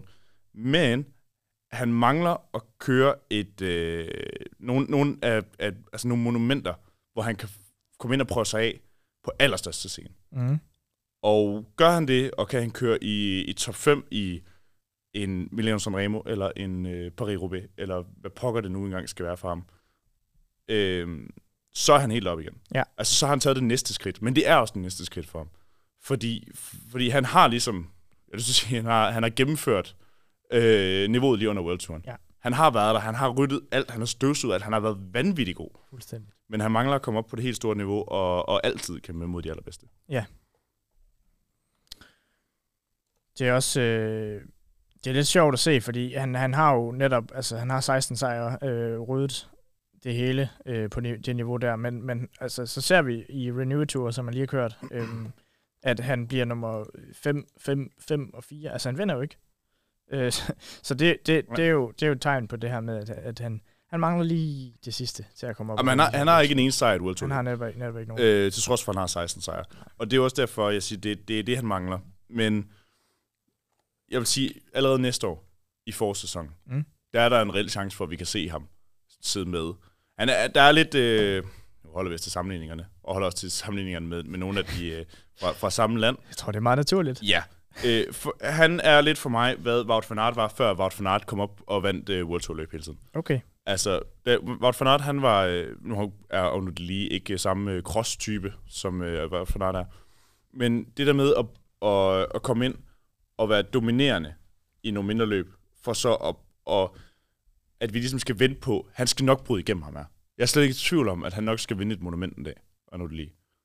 Øh, hvornår det bliver, det er svært at sige. Men sådan havde jeg det også med Wout van Aert dengang, og man havde til del også med, med Van der Poel. At når man så dem på den, på den store scene, så kunne man godt se, at de er stærke nok til, at de nok skal klare den. Og de skal nok vinde noget stort og blive rigtig gode. Øh, og det samme med Odin Lee. Det er et spørgsmål om tid, føler jeg, med ham. Så øh, er jeg spændt på, om du er klar til at svare på øh, mit quizspørgsmål. Gud ja, vi mangler kun tre. Så Det det, betyder, at der, er- der er quiz. Ja. Øh, jamen, jeg kan da godt gætte. Altså, Ja, nu tager vi de spørgsmål Hvor igen. det. Spørgsmålet var, øh, Ja. hvor mange etapper har Vuelta-legenden Alejandro Valverde vundet på tværs af de ni Grand Tours, eller Vueltaer, hvor han har vundet etapper. ja. ja. Øh, han har sgu... Åh, jeg har lyst til at sige, at han har vundet virkelig, virkelig mange. Øh, men han har nok ikke vundet mere end, end 15-18 stykker, hvis han overhovedet har vundet. Og det er sgu der omkring, tror jeg. Jeg tror ikke, han har vundet over 20. Jeg tror ikke, han har vundet under 15. Jeg, øh, jeg smider et bud på 17, fordi det er ikke to rent per gang i gennemsnit. Så jeg okay. siger Okay. 17 sejre. Er det dit øh, endelige bud? Jeg har ingen, ingen intet belæg til at lave det om overhovedet. Det er øh, en smule højt. Satans. Han har, øh, ja, hvis man kan sige kun, øh, det synes jeg ikke, man kan. Han har vundet 12 etapper i Vuelta Spanien. Ja, det vil jeg godt sige kun. De her Nå, han har gjort det på 8 Vueltaer. 9 Vueltaer. 9 Vueltaer. Åh oh ja, men han har vundet etapper i 8. Var ikke du sagde? Han har vundet etapper i 9. Han har vundet etapper i 9. Det er da også ringe. Altså, han har ikke haft nogen... han har ikke haft en Vuelta, hvor han har taget fem sejre sig. Det har han netop ikke. Det er faktisk lidt skuffet over. Men det imponerende er jo også, at han, han altså, de der 9 Vueltaer, hvor han har vundet etappesejr, det er fra 2003 til 2019. Mm. Øh, han, ja, han har kun vundet en etape mere end Primoz Roglic. Øhm, 3 til 2019. Ej, det er jo, Ja, det det er jo sindssygt. latterligt. 2003. Nå, Der men ja, ja Roglic, han har jo netop bare sådan, altså, høstet sejre hvert år, nærmest han Ja, har kørt det. Vueltaen, og de tre år, han har vundet, har han taget to eller tre sejre per gang. Som Det er netop det er på tværs af fem Vueltaer, han har vundet 11 etapper, og, og Ja. ja. kunne meget vel komme op på de 12. Øh, som, og, det, og det er vildt, fordi man, man tænker jo har virkelig... Vel, Pogacar har vel 10 sejre nu i turen? 9? Øh, ja, sådan noget. Ja, det er rigtigt. Altså igen på et meget få antal deltagelser for en, der er så punchy. Øh, altså en, en, der ikke er en sprinter, men er, er ja. rigtig god opad. Det samme vil være det. Det er faktisk lidt overrasket over, at han ikke har flere. Nej. Den, der har vundet allerflest, det er en Delio Rodriguez, der har vundet 39 Vuelta-etapper øh, igennem Hvor gammel er han? tiden. Jamen, han er 107 år. Det, jeg tror ikke, han, han, lever længere. Men, Jeg synes sgu heller ikke, det var et navn, der ringede en klokke. nej. Og så nummer to, det er Alessandro Petacchi. Eller Petacchi. Bedaki! Ja, som har Ja, vundet 20 okay. etapper. Så der er langt op til ja men det er sådan en 39. rigtig sprinter. Ja. Petaki, det, det kommer ikke så meget ved på. Ja. Men ja, Valverde har altså vundet øh, 12 etapper, bliver overhældet lige om lidt af Primoz Roglic. Øh, tror jeg godt, vi kan regne med. Øh, Det må han jo til gøre. Altså, Jamen, det gør han Hvad jo. sagde du? Var, var det Valverde, den havde tredje flest? Nej, nej, nej. Valverde har 10. flest. Der, øh, Nå. der ligger en øh, Petaki, så ligger en der... skodquiz, men hvordan skal jeg nogensinde kunne gætte, hvem der er tiende flest etappesejre i nu en op. Grand Tour? Nå, ja, vi skal videre. Vi skal videre Vi, til er, nummer 3. vi skal jo trods alt øh, bliver igennem det her. spændende. Og øh, min nummer tre på listen er øh, manden, der vandt bronze ved enkeltstart ved dette års VM, Josh Yes. Tarling. Fedt. Jeg er glad for, at du har med. Josh Tarling, han er den øh, yngste på hele listen. Og øh, det er øh, så meget desto mere en grund til, at han skal ligge så højt på den. Fordi øh, han er fra februar 2004. Det vil sige, han er 19 år gammel. Og han er lige blevet øh, var, var den tredje bedste ved øh, VM, ved det her Super VM, der har været for et øh, øjeblik siden, ved enkeltstarten. Det var ikke enkeltstarten ved U23. Det var ikke enkeltstarten for, øh, for junior. Det var den ægte, rigtige senior enkeltstart Mm. mod de ægte, rigtige seniorer på allerhøjeste niveau i en enkeltstart. Fuldstændig latterligt, at han kunne vinde bronze. Øhm, det, og det lige for det mest latterlige var, at så overraskende var det faktisk heller ikke. Nej. Fordi så god er han. Og han er 19 år. Altså, jeg kan ikke huske, at jeg har set en være så god i den alder øh, i, i enkeltstart nogensinde.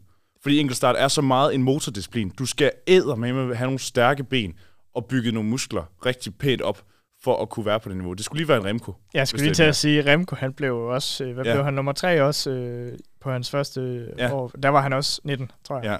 Så den, den eneste. Jeg vil sige ved Josh Tarling, han, at det er ikke fordi, han er Remco. Altså, det er ikke fordi, han kan køre opad på samme måde. Nej, men stadigvæk, hvis man Men- kan sammenligne de to, ikke?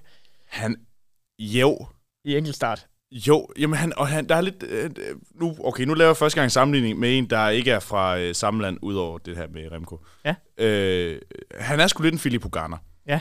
Det er han. Josh Tarling, og igen, rigtig Ineos mand. Øh, Philip Ogana, han, han nåede godt nok at køre for UAE E inden. Øh, men rigtig Ineos mand, ligner også en, der kommer til at, at kunne være der de næste mange år, hvis han har lyst til det. Øhm, og ligner en, der kan blive enormt vigtig for dem mm. på tværs af alle mulige løb. Han er lidt svær at se som sådan en rigtig kaptajn. Og det er jo lidt sjovt, når han er måske, synes jeg i hvert fald, det tredje største talent af sin, øh, af sin årgang eller derunder. Og øh, det, han, men han har altså ikke det der med, at han for alvor kan køre op af. Han er 1,94 i højden og vejer 78 kilo, så han er en relativt tung mand. Øh, men de her de her enkeltstarter, der er han jo, altså, det, er- det er vanvittigt, Mm. så god han er. I, crazy. i en alder af 19 år gammel. Han har, han har, øh, han har to professionelle sejre. Det er sjovt nok begge to enkeltstarter. Og den ene af dem er øh, så dukfrisk, som det nærmest bliver, medmindre han har taget den i Vueltaen. Og det er fra det her Renewi Tour. Ja. Øhm, som også er et World Tour løb, Mm. hvor han tog den. Altså, et, udover han vandt den her i, i øh, det her bronze ved VM, jamen så vandt han lige den her Renewi Tour enkeltstart, hvor, og det, nu skal du høre godt efter, fordi det er, det er latterligt det her. Den var 13,6 km lang.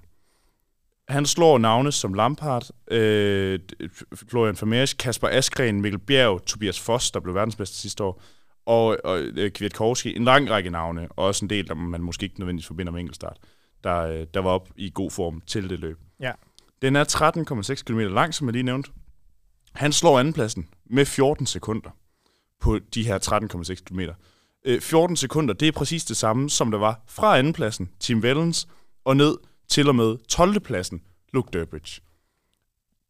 Det, er et ret, det, det siger noget om, hvor hurtig han er, og siger noget om, hvor, hvor meget han har slået de andre med. Han kørte en gennemsnitshastighed på 54,09, øh, ja, 54,1 ret præcis, øh, kilometer i timen. Mm. Det er hurtigt at køre på en enkelt start, især når du er 19 år gammel. Det er halvanden kilometer i timen hurtigere end Ej. Tobias Foss, som var verdensmester. Det er jo vanvittigt. Altså, vi snakkede om...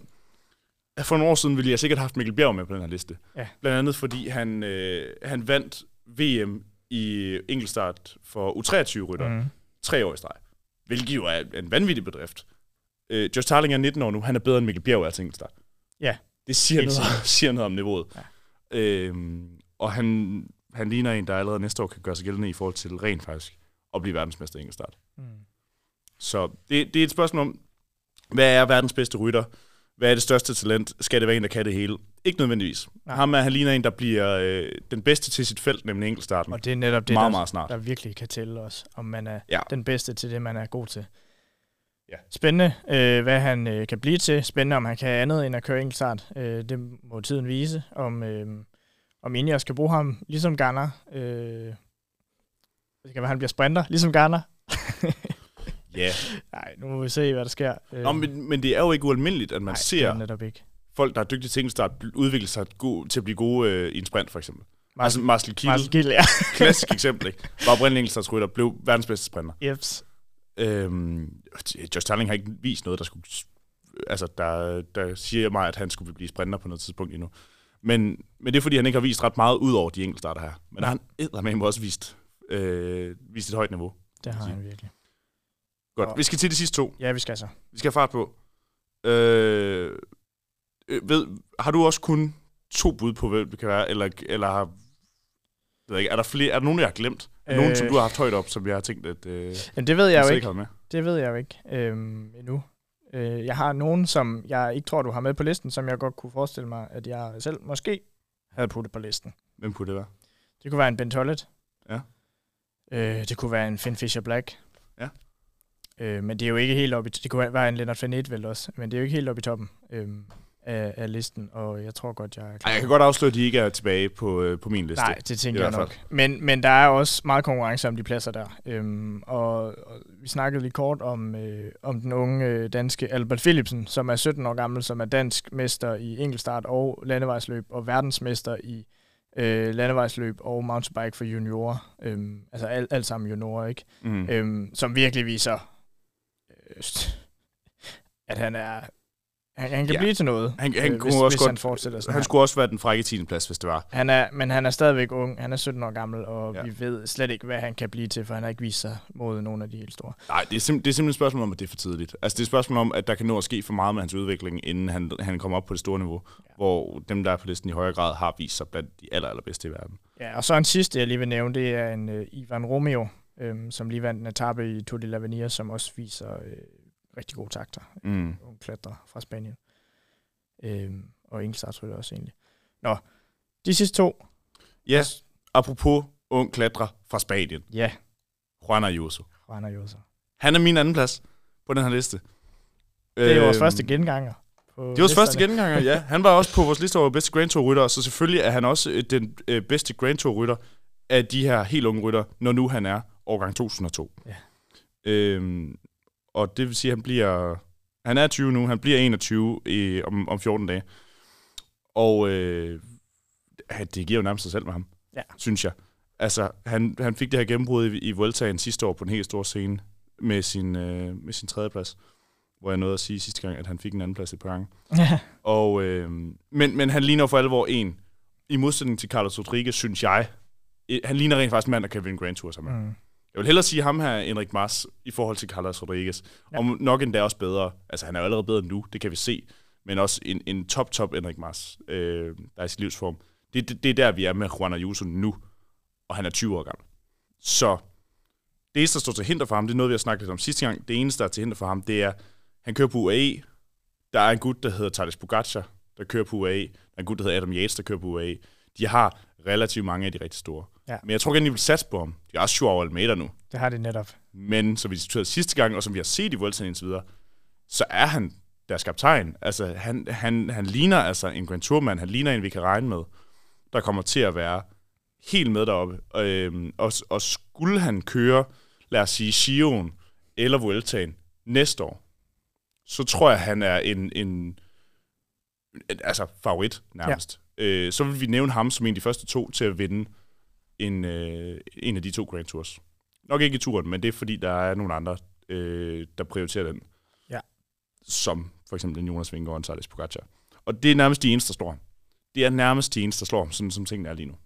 Som tingene er lige nu, som, som du netop siger, øh, det kan jo være, at vi om to år, så er han, han helt op på deres niveau. Det, Det, Okay, ved du, det kan være, at, at uh, Kian Ødebrooks, han overhælder ham indenom, som ham, jeg havde nummer 9 på listen her. Altså, fordi de når at udvikle sig så meget, og der er så meget, der, der kan nå at ændre sig i den alder her. Og det kan være, at de når... Uh, altså, der er nogen, der stopper deres udvikling før, før andre.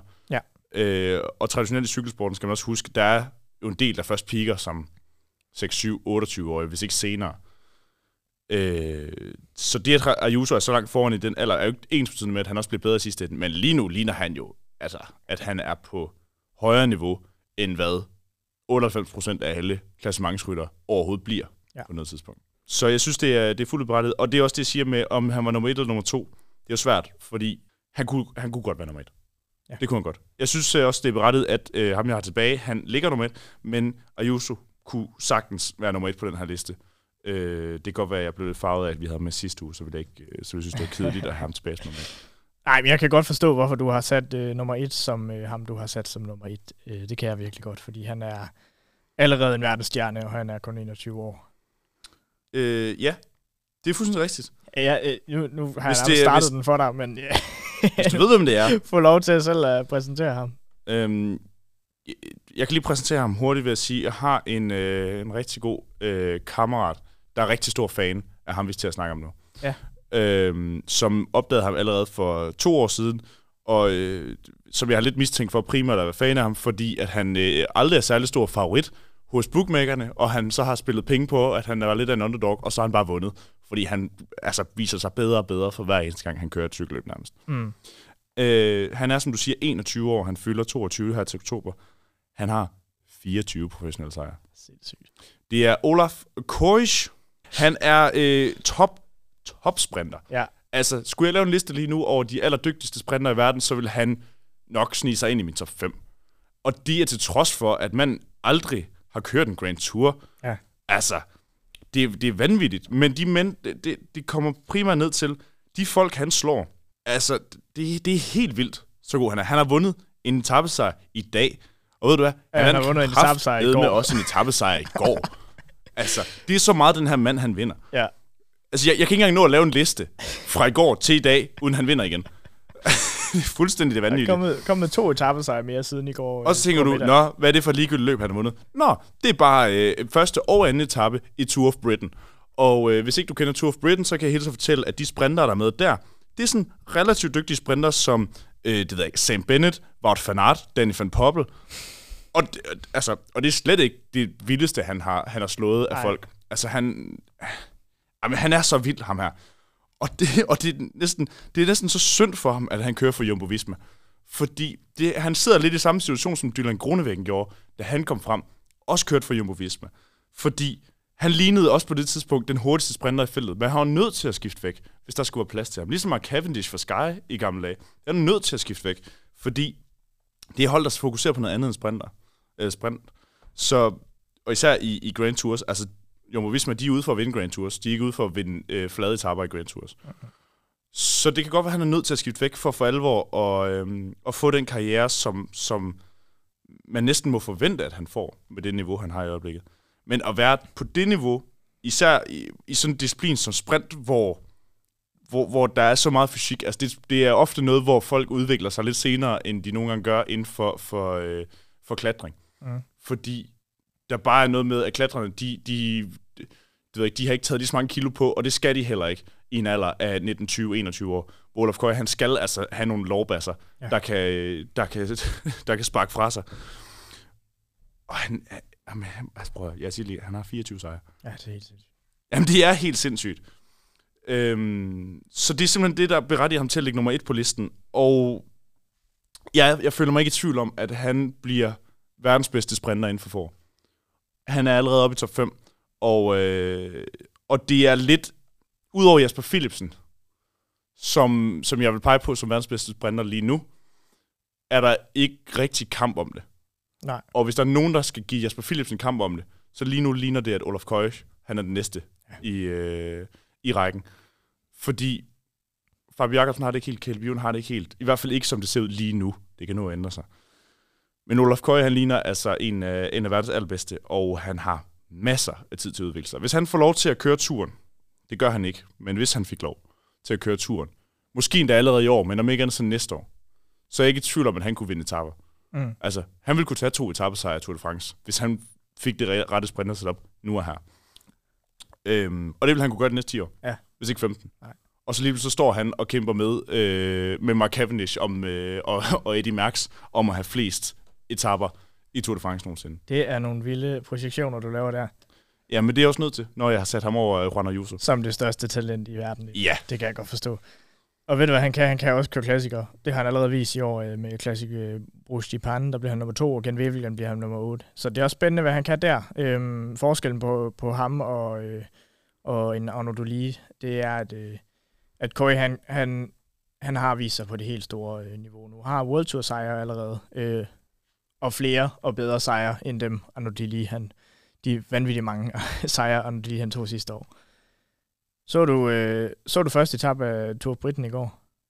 Nej, jeg så det faktisk ikke. Nej, det var fuldstændig vanvittig afslutning. Jeg, um, jeg vågnede bare op til i dag, at han havde kraftet, eller ikke, Vundet han op til, igen. Han har vundet, mens vi har lavet den her podcast. Ja, han har vundet, vundet mens vi har lavet den her podcast. men, men, nej, det var først, men det var først i dag, at jeg så, at han faktisk vandt i Tour of Britain i går. Ja. Det er det, jeg vil frem til. Ja. Øh, det var efter, jeg havde, jeg havde lavet den her liste, at jeg så, at han, han vandt der, og så har han så vundet igen nu, ja. imens vi har optaget. Jeg så etappen går. Øh, fuldstændig vanvittig lead-out af, af Fini og, øh, og Wout van Aert, øh, som sætter ham perfekt op. Øh, og, det, og det er jo også øh, fedt for ham, at han har et hold, der, der støtter op om ham, og, kan, og at Van Aert skal være hans lead-out-mand. Ikke? Det, er jo, det er jo vildt øh, med sådan en mand som Van Aert, som har vundet så mange store spurter selv. Men Køj satser de på, og det er fedt at se. Jeg er spændt på, om man får lov til at køre Grand Tour, fordi han er bundet til Jumbo Visma i hvert fald de næste to sæsoner kontraktligt.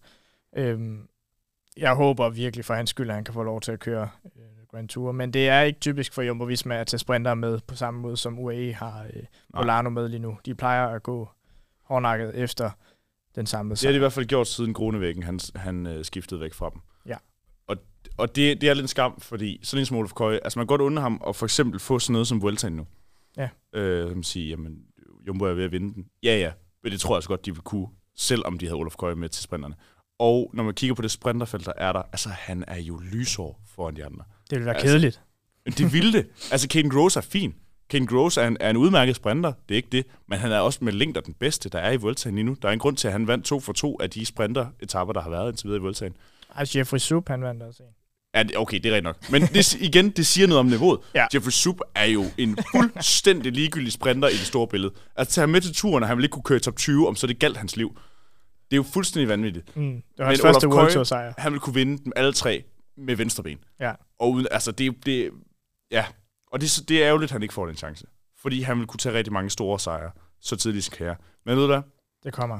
Det kommer. Han skal nok nå det. Han er 21. Jeg er slet ikke i tvivl om, han nok skal nå det. Godt. Det var øh, din liste.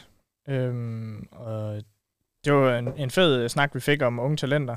Øhm, jeg glæder mig allerede til næste uge. Vi vender tilbage på mandag til næste hviledag, tænker jeg. Øhm, Ja. Og så er jeg spændt på, hvem der har føretrøjen i Vueltaen på det tidspunkt. Jeg er og spændt på, hvor mange flere sejre Olaf Køj han har fået i mellemtiden.